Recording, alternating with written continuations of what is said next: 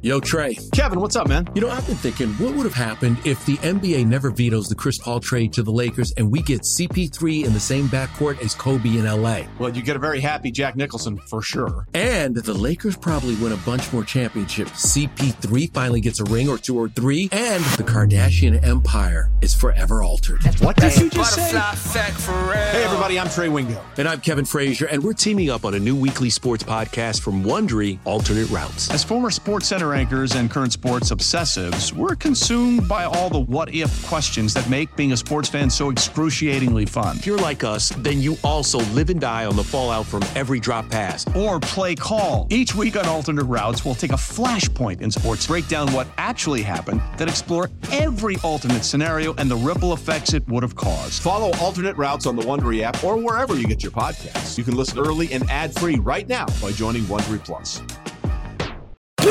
Necessary roughness. With 11 year NFL veteran, Big Ten Offensive Lineman of the Year, and captain of the national championship Michigan Wolverines, Jon Jansen. And 10 year NFL veteran, two time Pro Bowl offensive tackle, and Super Bowl champion with the Green Bay Packers, TJ Lang. Now, here's Jon Jansen and TJ Lang. Well, TJ, it's been a minute because of the holidays. You were traveling. I was traveling. Yeah, you were busy. Uh, yeah, I was. I was very busy. Uh, you know, hey, Rose Bowl, national championship, things like that. Yeah, those know. are fun trips. I'm Yeah. sure. Oh man, it was a great you time. still got a nice grin on your face, Uh, man. I will for uh, until this time next year, until they crown someone else. Um, and who knows? Maybe it's back to back. Anyway, it's an opportunity for the Detroit Lions hosting a playoff game against the Rams. Obviously, there's some storylines, but let's just talk about how big this is for the city of Detroit, for Ford Field, to be able to host this game in this moment. My God, I mean, it's incredible. Um, this city's been starving for this for so long, and so many ups and downs since the last playoff game, right? Since 30 years ago uh, that this team hosted. Um, you know, seasons where, hey, man, we think we're going to get over the hump, and then you know, heartbreak at the end of the year, or you know, you do get into the playoffs, you know, in 14 and 16, and you know, it's a one and done, just not quite ready yet. Um, the the hype, man, the optimism, the excitement around this football team and around this playoff game Sunday night, um, it's going to be. I mean, for it's hard to imagine Ford Field being more hectic than it has been this year because there's been games this year, the, the Broncos game, the Raiders game, the night Yeah. games that we've had, where it feels like the roof's about to literally blow off of that play. I mean, it feels like the stadium shaking. So it's hard to imagine it being even more uh you know intense than that but somehow i know it's going to be you know it, it, it feels like it's just going to be nonstop uh craziness and hopefully when the rams are on the field um and I- just can't wait, man. It's like playoff games are so fun. They're so fun to play in. They're so fun to watch. They're so fun to be there in person. Um, and this city deserves it, man. They deserve to go down there and and and, and have fun, man, and have the time of their freaking life. And um, hopefully, this team can reward them with a win because there is nothing like uh, winning a playoff football game, man. The feeling that you get after that, and and you start to really build hope that man, maybe we can do something special this year. Um, starts to sink in. So I can't wait. I mean, I'm, I'm going to be probably a kid on Christmas morning, you know, when, when Saturday night comes around and Sunday morning. I, I don't know if I'm gonna be able to sleep. I'm already excited uh, as hell to get, to get down there, but uh, I can't wait, man. It is going to be it is going to be one of the best environments that I think I've ever been in. You know, in person, in a stadium, in a game. Uh, I, I can't wait to see what it's going to feel like, and I hope the players can use that uh, adrenaline, you know, to their advantage. So um, th- we always ask the question, or at least we always kind of wonder, Dan Campbell, what he's thinking in terms of, hey, you go out there, coin flip. I know what I would want. I would want the defense to be out there, other than, you know, as an offensive guy, I would love to go out there, set the tone. But because of that environment and the fact that defense, you just, you can go out there and just fly around. You can build even more momentum in that very first possession. If the Rams have the ball and the defense is flying around, it's a three and out, whatever happens. Yeah. Like, and now all of a sudden you think it's going to be jacked up at kickoff. Now it takes it to another level. Now you get the ball. Would you prefer to be on the field first, or should they defer if they win you know, the coin toss. Yeah, I, I thought about this a lot throughout the week, and honestly, I'm I'm kind of opposite of you. I think I would want my offense out there first because uh, look, this offense I think is going to be expected to carry this team Sunday night. They're going to be expected to go out, start fast, and keep it going the entire game. Um, a part of that too, defensively speaking, I think that as a player, you know, when you get in these huge moments and the crowd is so rowdy and your adrenaline is flowing and pumping, I think it's easy for defensive players to kind of get out of control in a sense where you get so jacked up to go make a play uh, that man, you're just flying around and boom, you get hit with the play action pass, or you blow an assignment, or you miss something. You know what I mean? Or, or hey, you get too riled up and you go throw a late hit on a guy, right? Like we've seen that before. And yeah. we saw it. I mean, the Packers game on Thanksgiving, you know, they defer the ball. I mean, loud as hell in there, right? First play of the game, Jordan Love hits a 55 yard bomb over your head. And it's like, whoa, just completely drain the building, right? Wow. So I think it is hell yeah. If you can start the game on defense, get a three and out, I mean, you know, you might set a noise record in stadium yes. at that moment. Yeah. But for me, just how I envision this game going, I would like to have my offense out there. I want to see Jared Goff go out there with some tempo, set the rhythm, uh, look across the field and say, you know what, if you're going to beat us, you're going to have to outduel us today. Because offense, and I even got the sense of this being down in the building a little bit this week that a lot of the offensive guys are like, man, we're, you know, we know we're going to have to score points. It's going to be on us. They've got a good offense. Stafford's a really good quarterback, good playmakers. Uh, we know it's going to be on us. We got to go go score points. So uh, taking all that information, and I feel like, you know what, you win the coin toss, or even if the Rams win the coin toss and defer, you win the coin toss and take the ball. I, I would love to see this offense start the game, uh, uh, start off the game with the ball in their hands. Is it also part that if the line, when this game starts, it's kicked off, first quarterback you want to go on the field is Jared Goff and not Matthew Stafford? Could be. I, I mean, and, and, be, yeah. and, and, some of it, yes. Okay, the offense, they're explosive, Puka Nacua, Cooper Kupp, all that stuff. But because of the backstory, would you want Jared Goff just simply to have the first bite at the apple? I would. I think Jared Goff's been waiting a long time yeah, for oh, this yeah, opportunity, yeah. right? Like That's I think, I think Jared Goff's been waiting a long time for a little bit of a payback. And look, they played a couple years ago. We know that this team wasn't nearly as competitive as they are now. I think throughout this week, you know, Jared Goff with all the questions he had to answer about Sean McVay and the trade and Matthew Stafford and the things that were said on his way out and how he was treated. I don't think there's a guy more excited to get on the field than Jared Goff. I think, first of all, he just wants to start the damn game so the talk can stop. But I also think there's a big part of him that's like, watch this. You know what I mean? Like, watch this. you know, how do you like me now type thing. Um, so I think it would be awesome to see Jared Goff take the field first. I think that place would absolutely erupt. I, I, I know a lot of talk has been, what's the you know welcoming going to be like for Stafford? Look, I don't give it uh, what Stafford did here. It's a this is a playoff game. You know what? Those guys are the enemies. They're coming in here trying to ruin your you know potentially dream season. Screw those season. guys. Yeah, screw those guys, man. They're trying to send you home. So um I, I think it would be great to have Jared Goff stomp out there first on the field and uh, you know, perfect world, you know, go right down, score a touchdown, and and just really, really inject uh, you know some adrenaline and some momentum into that building. So let's talk about some of the matchups. I think the number one matchup for me is we know that Stafford and that group of receivers and that running game that they're going to put up some points. But for the Lions to win this game, I really believe that if they keep Jared Goff upright and healthy, they are uh, the Lions can outscore the Rams. And so for me, it is Jonah Jackson, Graham Glasgow, Frank Ragnow.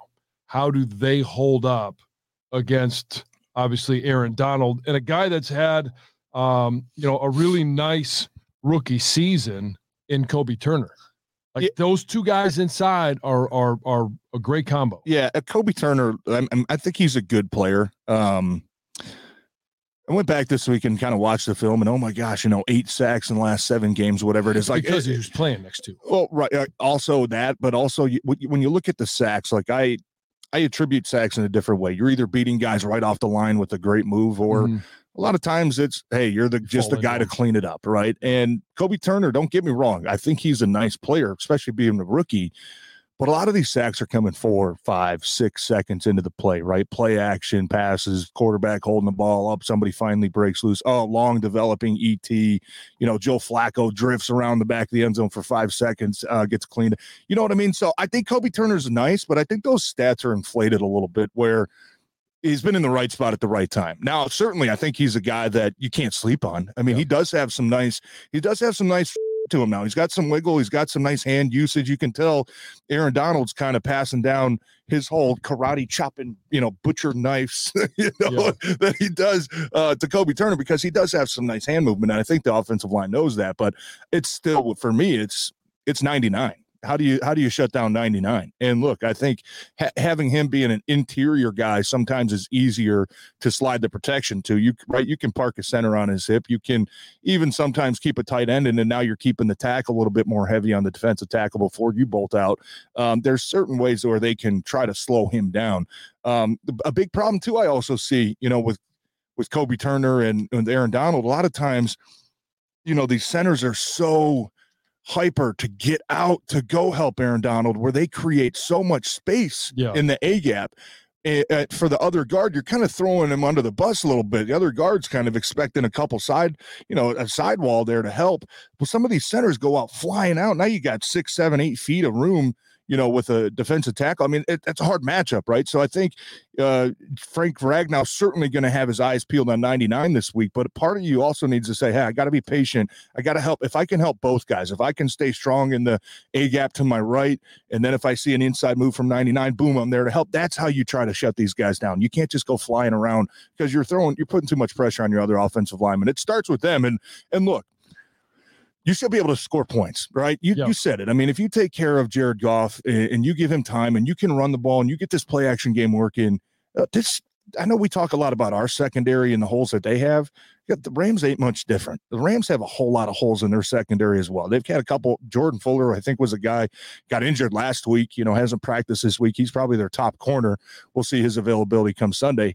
Um, but they've got a lot of holes, man. And I think the offensive line knows this. I think the offensive line knows that they, this team has been built like this for a reason. When you get to the playoffs, a lot of times it's hey, who can run the ball better, who can protect the quarterback better. Those are the teams that tend to move on. And this is a championship level offensive line. And I know that they expect to go. They know it's going to be a challenge. It ain't going to be easy, but I know that they expect to go out there and to continue to roll, to continue to get the ground game going, and continue to find ways to give Jared Goff plenty of time to look downfield to make those plays. Yeah, I, I, agree. I think that this offense, and I think really what I'm looking at when I talk about those in two, inside two guys, like Graham Glasgow, while I know he was brought in to be the backup, he's earned the right to be a starter. I'm calling him a starter. Yeah. He's a good player. Frank, we know what this offense is able to do with Frank at the center position. And when he is is healthy and, and he's as healthy as he's gonna be, um, I'm excited to see him play. The question I have is can Jonah Jackson hold up against uh, Aaron Donald or even you know Kobie Turner in the pass game. Jonah Jackson's not not his forte, not his specialty is certainly not pass protection, but we all know his contract is up at the end of the year. Whether it's here or somewhere else, if he wants to increase his value, he goes out in this very first preseason game and he finds a way to, I don't want to say dominate because I'm not going to ask you to dominate Aaron Donald, but hold your own. Yeah, I think consistent. He's definitely capable capable of doing that. I think Jonah's probably an underrated player. You know, I still hear a lot of people, and and yes, he does have a couple plays a game where it's like, man, you just mind was moving a little too fast, right? Got out of control, got out of position with your feet or your hands. Um, but I think this is a good matchup for Jonah. When you look at Aaron Donald, I mean, he is kind of a he's still got power, don't get me wrong, but he is a hand fighting speed kind of guy, right? He wants to get an edge on you and he wants to kind of dip and rip around you. I think that kind of plays into Jonah's game because Jonah has very quick feet. Jonah has really good hands. Jonah has uh, the ability to kind of mirror with some of these quicker pass rushers. Sometimes we see Jonah get in trouble is where, uh, you know, he's facing a little bit of power, right? We can see him get pushed back a little bit. Aaron Donald certainly has that, but more of his game is playing kind of that finesse and speed type of game. Uh, and I think Jonah is, is it, it matches up well to what Jonah does. Um, so yeah, and you're right, man. This guys know that too, right? I mean, you always know when you're in a free agent year, uh, you know, contract year that hey, man, this game matters. Like it, no matter if it's Uh, maybe the Lions want to see how I perform before they offer me a contract, or where there are 31 other teams out there, man. Somebody's going to watch this game, and this could either make me a lot of money, or you know, it could maybe change a lot of minds to say, ah, maybe he's kind of a mid- middle tier guy instead of a top tier guy. I think Jonah is capable of being a top tier guy, but uh, I think you know he's he's going to be asked a lot this week. I mean, him and Graham both. You know, they're going to be asked a lot with those defensive tackles inside, and for the most part this season, they I mean they've shown that uh, you know, they they can hold up and you know they can perform at a high level. So I don't expect anything different. No, I don't really either. And and when when the Rams have the ball, how is the, the the Lions defense able to slow down this offense? How are they going to be able to match up? Obviously, you want to put pressure on Stafford. We know yeah. what happens when you put pressure on him, but you know you can't always count on that, especially with this defense. And you don't always want to have to bring that extra guy, which they've been able to do since that Denver game. I think Aaron Glenn has done a great job of calling the defense, picking and choosing times to add in an extra guy, bring a linebacker, bring somebody off the edge. But you know, when you're talking about a a you know, it, it Tyler Higbee, you throw him in there along with Nacua, along with Kupp. Like it's it's a formidable pass game. You don't yeah. always want to be adding in an extra guy. No, I think look, it's stop. You got to stop the run. You know, if if uh, this, these offenses are very similar to where the, yes, Matthew Stafford can sling the ball. Yes, they have two really, really good receivers, uh, but they still want to run the ball. They still want to run the ball 25 times a game, 30 times a game. So where they can live in their play action game. That's where Matthew Stafford likes to take a lot of shots down the field. When you start sucking those safeties up, when the linebackers start getting overly aggressive and opening up a lot of room, kind of that middle of that defense, uh, is where that this Rams team makes a lot of hay, just like the Lions. You know, we know when the Lions, uh, a lot of times this year, when their run game been shut down, I mean, they're not really built to go throw the ball 40, 45, 50 times a game. That's not how they want to win. Uh, the Rams are very similar. I think if you can stop the run, if you can stop Kyren Williams, who's averaging, you know, 95 yards a game, he's a nice little back, man. He's he's a powerful little guy and he's quick. Um, but that has to be number one. You have to try to force, and it's got to be on first down, right? I think the more third and longs you can force uh, this Rams offense into, the more creative you can get, whether it's coverage, whether it's pressure, um, you know, whether it's some exotic looks that you throw at Stafford and try to confuse him and get a free runner. We've we've seen, you know, in in, in the Giants game, they had a couple free runners and he's throwing the ball up there, and it's almost like, man, you gotta gotta take advantage of those when he gives you one. So I think it's got to stop with the, start with the run, but also my biggest key man is this red zone defense, they've been better. You know what yeah. I mean? We've seen a lot of chunk plays. We've seen the you know quarterback Nick Mullens throwing for what 800 yards in two games. I know Dak Prescott had you know over 300 yards himself. But when you look at it, you know, I don't really have a problem with that as long as you keep him out of the end zone. You know what I mean? Because even that Vikings game, it's like, man, you're getting burned. Oh my God, Nick Mullen, you held him to 20 points. Yeah. You know what I mean? Yeah, uh, that's the bottom line for me. That is black and white. How many points are you allowing? I don't give a if he throws for 500 yards, can you keep him to 20 points? Can you keep him to 17 points? That is all that matters. Can you play that bend but don't break? We're going to let up a couple big plays because we're going to be aggressive. We're going to send safeties at time. We're going to send corners at time, right? They might catch us in a in a disadvantageous eh, position where they're going to make plays, but you know what we're counting on? We're counting on, you know, the four or five sacks that we've been getting a game. We're counting on getting the couple takeaways that we've been getting every game. That's how this defense is trying to make a difference. You know what I mean? We're going to get burned at times, but also we're going to get ours too. We're going to get we're going to hit the quarterback a couple times. We're going to get a couple picks. We're going to get a couple, uh, you know, sack fumbles.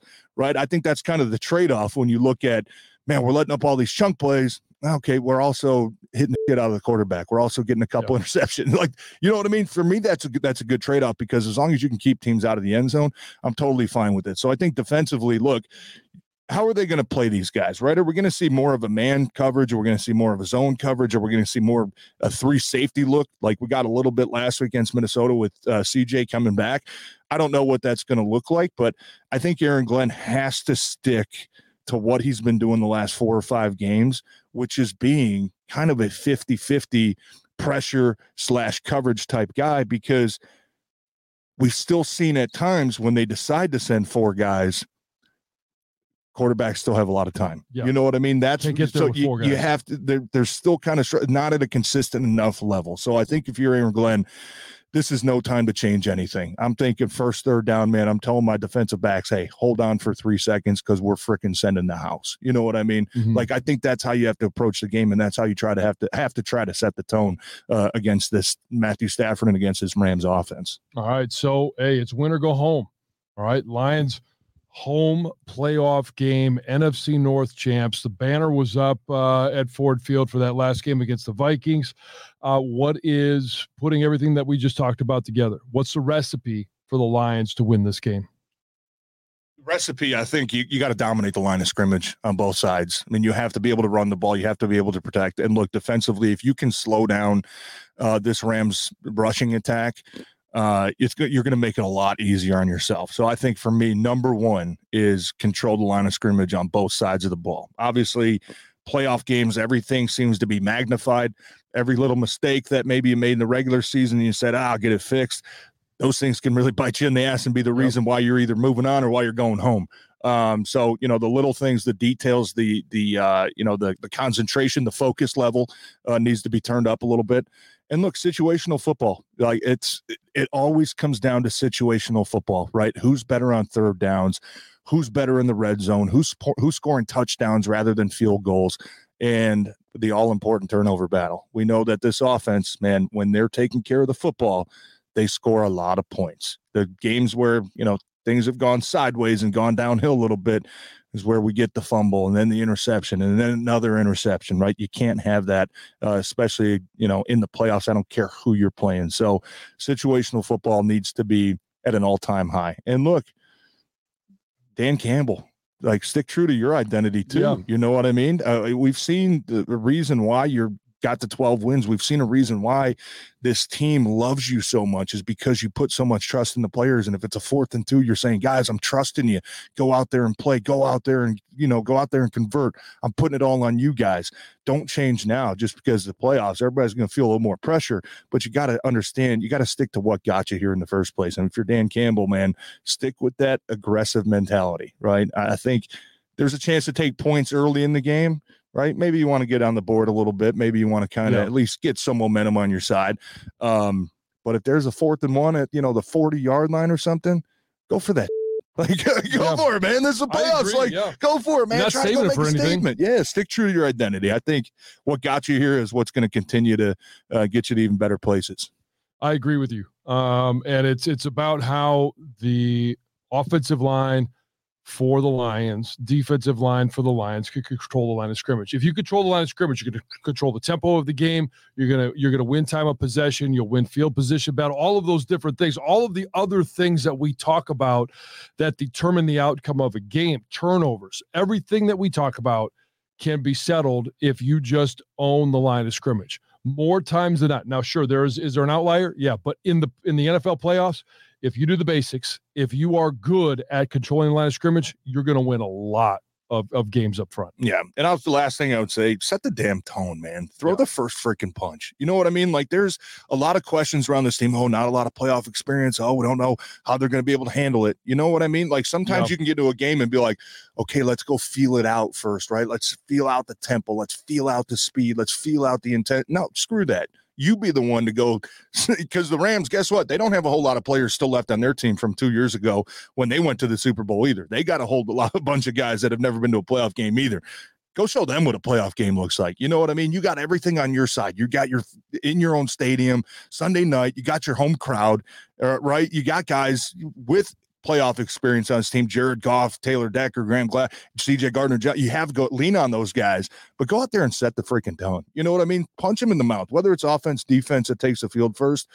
Like you should be walking off the field after that first drive, just staring at the side, Ram sideline, just like, let's go, let's go, let's go. Yeah. This is going to be all damn day. Let's go. Throw the first freaking punch. Well, TJ, I'll see you down there. My wife got me tickets, so we're going to be down there Sunday night. I know obviously you're going to be on the sidelines working. It's going to be a hell of a lot of fun. It's going to be loud, uh, and uh, hopefully we get. Uh, uh, might not get another home game, but hopefully we get another game this year. Man, I can't wait. I, I don't think I'm gonna be able to sleep this weekend. I'm so damn excited already. I know. I know. Well, hey, uh, we'll make sure uh, because of the holiday on Monday, most likely we will come to you on Tuesday uh, with a new podcast. Uh, but have enjoy the weekend. Enjoy, hopefully, a Lions playoff home victory. First one in 30 years. uh, or home playoff victory, first one in what 32 years, um, if that happens. But uh, we'll talk to you next week. Unnecessary roughness.